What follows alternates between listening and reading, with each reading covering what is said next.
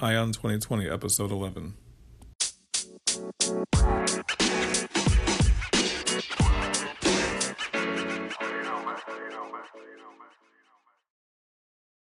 Thank you for joining me on the Eye on 2020 podcast. My name is Ray Eaton, and I will be your host as we move towards November of 2020. I plan to do all the research on these presidential candidates so you don't have to. So if you like politics, enjoy because if 2020 is anything like 2016, we are in for a treat.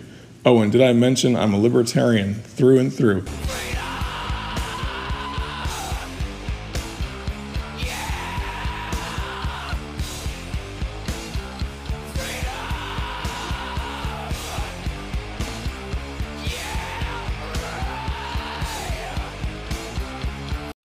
Man, do I love that song "Freedom" by Rage Against the Machine. That is a great one.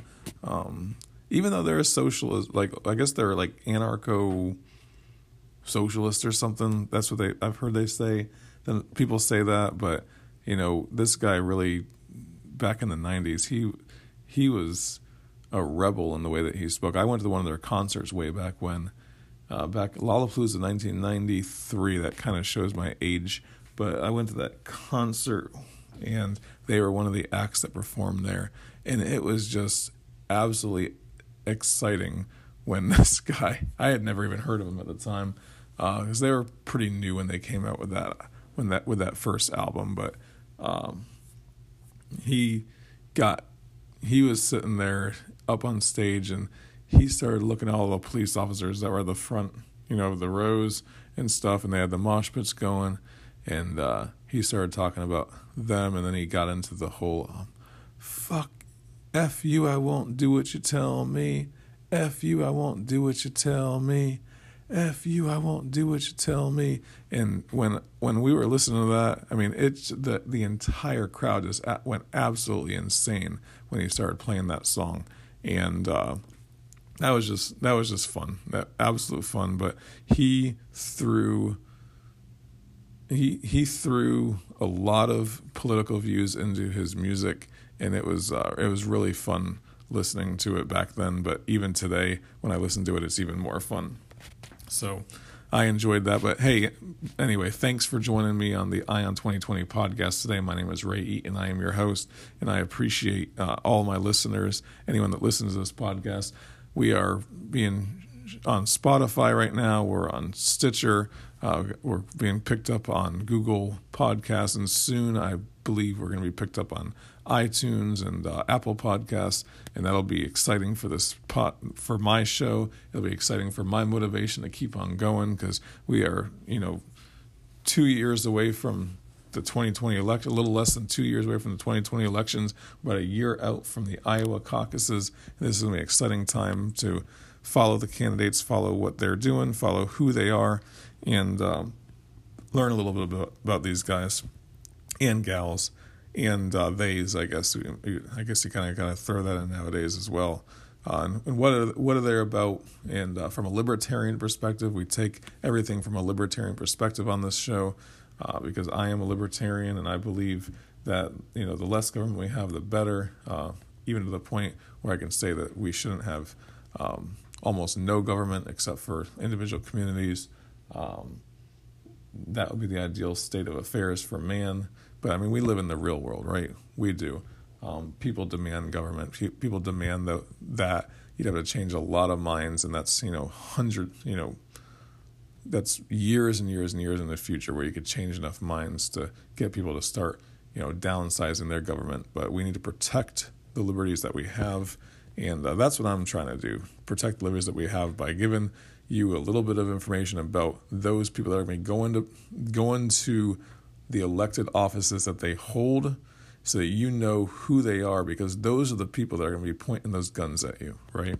That's what the, that's what they are. The the people that you elect are the people that are going to be pointing those guns at you. So the more you know about those candidates the better um, and that's just that. So um, last show I talked about these uh, four 450 declared candidates that are out there, and I found this article that was interesting, and I wanted to share it with you guys. It's on the Washington Post, and uh, It's by Phil, Phil, Philip Bump on January 7th, and it says uh, Senator Senator Elizabeth Warren traveled to Iowa over the weekend, her first visit to the state that helps presidential candidates establish a footing in, in the primary process. While there, she held several events in which she'd address several hundred people at a time.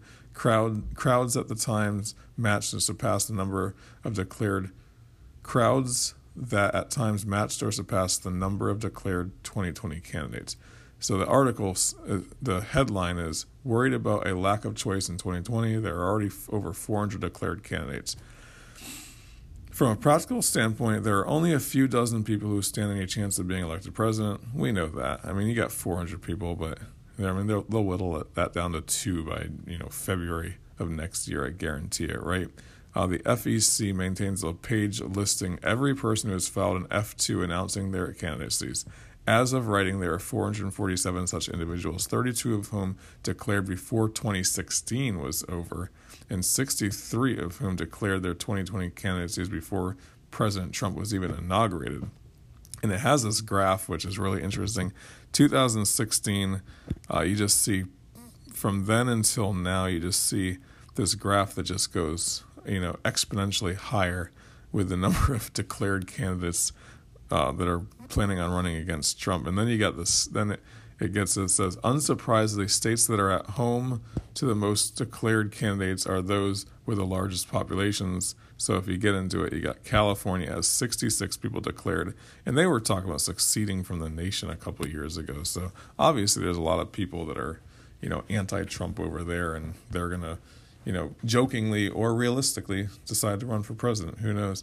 You got 36 people in Texas. Maybe that's over border issues. I'm not sure. You have 26 people in Florida, and you have 28 people in New York, and then the rest are throughout this throughout the country as well. Um, then it says, but here's a little quirk: the title of the most declared candidates per zip code belongs to not some county in Texas or some neighborhood in Brooklyn but instead it belongs to one house in Black Hawk, South Dakota. There are four 2020 candidates living there, or who at least filed from there, which must make dinners awfully contentious. That's gotta be just like a group of guys or something at a frat house that were all, well, I guess they're not old enough to vote or to uh, run for president if they're in some frat house, but if, um, must just be a group of people that all decided to run for president. They're like in the family or something. Who knows? That that's an interesting little tidbit though. Um, so then several states have no declared candidates as of writing, including Mississippi, Wyoming, and North Dakota, West Virginia, and Vermont. The odds seem decent that at least one candidate from one of those states will emerge at some point in the near future. Yeah, I mean, you're going to have somebody run from those states because you're going to have third parties and so forth um, that are going to try to get in on this thing. And it doesn't really mention anything about specific third parties, though. That's that's something I was trying to look for in the article. It says um, most of those declared candidates are running as third party or writing candidates, but doesn't give specifics on which parties they are. Um, there are more than twice as many Democrats running as Republicans, perhaps a testament to Trump's consistently strong approval ratings among members of his own party.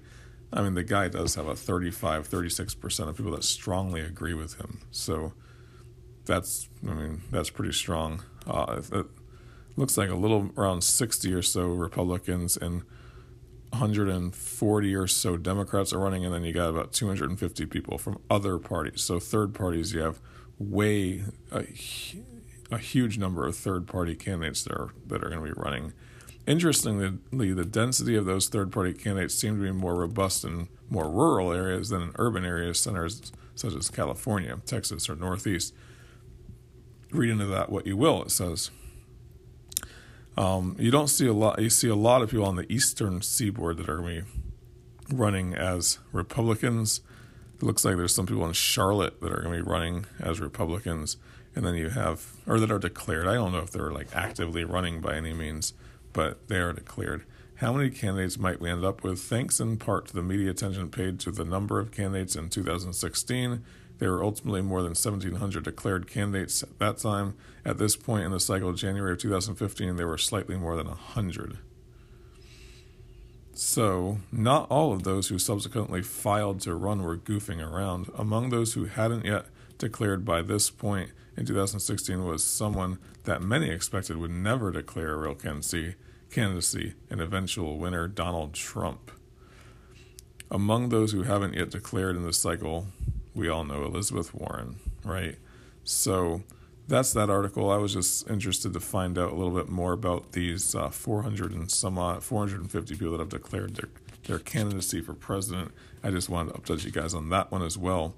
And um, I think that's what this episode is going to be all about, though, because there's got to be more interesting information on these 400 declared candidates. What I really want to find out from this, and I'm going to look deeper into it as well, is are these candidates, you know, what what third parties are they representing? Or are they just running as independents? Who knows? That could be the case as well. But there's tons of third parties out there, and I'd like to find out who they are, what they represent, and uh, where are they trying to take the country. So, getting on to uh, ballotpedia.org. That's B A L L O T pedia, P E D I A dot org. I went onto that website and it shows the list of uh, candidates for 2020, the ones that have declared, specifically declared, and also it gives a list of all the politicians, Republicans, Democrats that can possibly run, but then it goes into the people that have it says candidates who have filed for the 2020 presidential election. The very top one, uh, Michael James, Mr. Michael James Ott and uh, he's running as an independent. So I started looking through this, and you do you have um, lots of unaffiliated. You got a write-in. You got un- more unaffiliated. You got the Independent Party of America, and he's running. Uh, that's Taylor Cleveland. I think the Independent Party of America. That's an ind- that's running as an independent, but I think that's the one that Ross Perot might have got started. I'm not sure. You, know, you have lots of Democrats running. I think it was like 60 Republicans and 225 Democrats so far, or 150 Democrats so far. The rest were independents or write ins or third parties. So you get down the list. Um, it says their filing dates as well. So this um, the from the very beginning, it's uh, the most recent one as of this date, uh, 1 12 2019, Michael James Ott, that's the independent. And then you have uh, people that have filed going down I found uh, the Green Party that someone filed for the Green Party back in uh, back in December third, two thousand eighteen. That is Ian Schlakman, and then you have uh, independents, uh, more more no party affiliation people, and lots of independents. And I'm looking for some more of these uh, third party, like actual parties. I got the Independence Party, 11 12 2018. That's Ramon Perez. Then you have the Jewish Christian National Party. Uh, someone's running from there. And that's uh, Daniel Bringback or Bring Back Dr. Daniel. Uh, it's hard to read his name. It's kind of an unusual name. We got another Green Party candidate as well, Kurt Nichols. Um, that's a really popular party. You got the Green Party, you got the Libertarian Party. I think those are the you know, two of the most uh, popular third parties, I guess. Ooh, we have a Yes Party, Y E S, Yes Party. I wonder if that's the rock group Yes that they're running under. Who knows? And that's Shane Rogers. Got the Commandments Party. Oh, the Commandments Party, huh? Herman Yoder. So I wonder if that's the Ten Commandments Party. That would be an interesting little thing to look into. I might have to look into that one. I'll have to make a note for myself to look into what is the Commandments Party because I remember. I don't know if any of you remember, but I grew up in uh, Florida, and a couple of state or county uh, governments had their the Ten Commandments sitting out front of the courthouse, and there was always these people that were saying that that shouldn't be on state property because you have or county property because you have a separation of uh, church and state, right? So having those commandments sitting out there was a separation of church and state, and I think it was the ACLU maybe that was uh, challenging that and, you know, from my standpoint, I agree with that. But I mean, that's a tradition that these counties had. Um, so I, I once told one of the county commissioners, I said, hey, man, why don't you all just sell the um, that piece of property, you know, cut it out and sell it to an individual that wants to keep it there. And then, you know, y'all can have it because it's an it's private property at that point, right? And uh, I don't know if he took me up on that offer, but that was a little thing. But anyway, getting back to that, the Commandments Party. I wonder if that's what that's about. Is getting the Ten Commandments put on all the county governments. That would be a single issue voter right there. But they're probably if they're if it is Commandments Party based upon like the Ten Commandments, and you probably you know have an extreme um, right view in the sense of you know anti or anti-abortion, pro or not being pro-choice but pro-life ideas and so forth. You got the American Independent Party running. I found another. Oh, you got two people from the American Independent Party that are running, and they each applied a day within each other. You got one that applied on 11 2 and another one applied on 11 3. Um, more Republicans got more Democrats. Oh, you got the Libertarian Party. The first person from the Libertarian Party, that is, he applied on 10 19 2018, and that is Seymour Art Lee. I've personally never heard of him, but I guess um, I'll have to look him up as well. Got another libertarian that, uh, that submitted his information on 10 13 2018. That's William Joseph Hurst, which I've never heard of him either. So, uh, but that's interesting. Got another Green Party candidate. Candidate. I got the HTP candidate. Isn't that the kind of oil? I wonder if uh, he's representing an oil some kind of oil. HTP, I'll have to look that up and find out what that is as well. Got some more write ins and independent, um, no party affiliations, lots of Republicans and Democrats, though, like I said. And then you got the Independent American Party, is one that's running. And uh, Independent American Party, that's Christina Marie Cabral. And going even further down the list, I'm getting into June of last year, people that were, ooh, I have the Human Rights Party. That's something that was interesting. I never heard of that before. I wonder what Human Rights Party represents. That's something I'll just take some notes as well and figure out what they are. But that's Lexi Ray Hughes is running under the Human Rights Party. Got the Green Party. More and more Democrats. These Democrats are just lining up to run against Donald Trump, and they are excited, I'm sure. Um, I mean, what else are you going to do except run against Trump as a as a candidate, filing for filing to run against, run against Trump, right, and trying to let people know that I am a presidential candidate. I wonder if people do this though as kind of like a publicity stunt. If they're going to run against, I'm running against Trump. That's what I'm doing, and it's it's more for publicity than anything else. Who knows? Especially when you're applying a year ago, right? I got the GRN party, who I've never heard of before. The nonpartisan party. Let's let's support them, right?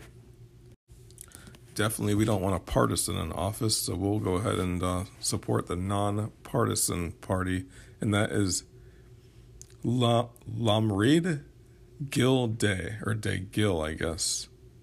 That'll be his name. I can't pronounce it, but he applied in 2017 as the nonpartisan party. You got the Federalist Party with Manuel Lewis Hegeralda, and he submitted his information a little over a year ago.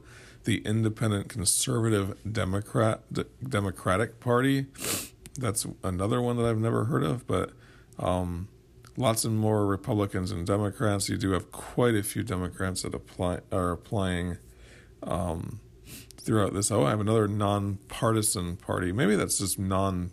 Maybe he's declaring himself nonpartisan, as in no party affiliation. But there is a there is a one type of party that shows no party affiliation. So I guess you could declare yourself independent, Democrat, Republican. But I guess if you just say no party affiliation, um, they'll put that down as what you're running under. Because I even have an other so I got a Clifford Allen Ingle Engleearth who is running as an other. So who knows what that is? White, black, Hispanic, other. I'm not sure. That's the only thing I think of, or maybe he's just calling himself other. I got another one that's I got a couple more that are others actually as well, and then more. I got the American Party, the Independent Party, the Green Party, more unaffiliateds and Republicans and Democrats. So this is really interesting to see how people are running because most of these people, especially the further you get back, is just probably just people that are pissed off at Trump back in the 2015 or 2016. Whoa. Now, this is interesting. I have somebody that, that registered in 2000, or excuse me, 7 21, 1998, he registered for the 2020 election. That is just insane. His name is Ernest Lee Easton. Professor Ernest Lee Easton has been running for the 2020 election since 1998. I'm going to look this guy up. Okay, this guy is hard to find anything on, but he was born in 1943 and he's uh, he lives in South Bend, Indiana. he's a Protestant. He's a PhD, uh, American politics from Cornell University in 1978, uh, bachelor's degree from University of Illinois Chicago. Um, went to Chicago City College, went to Syracuse University, went to Cornell University. Um, he's a lobbyist for Veterans Affairs, 1983 to present. Um,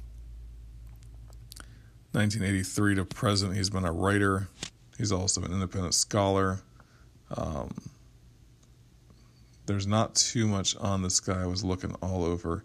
Uh, his first job was selling newspapers at age 11, and I think it looks like he ran for political office in 2000, 2004, 1998. Um, so he ran for president, or ran for, yeah, president several times. Yeah, you, candidate for United States president, 1996, 2000, 2004. And apparently in 1998, he applied to run for president in 2020 as well.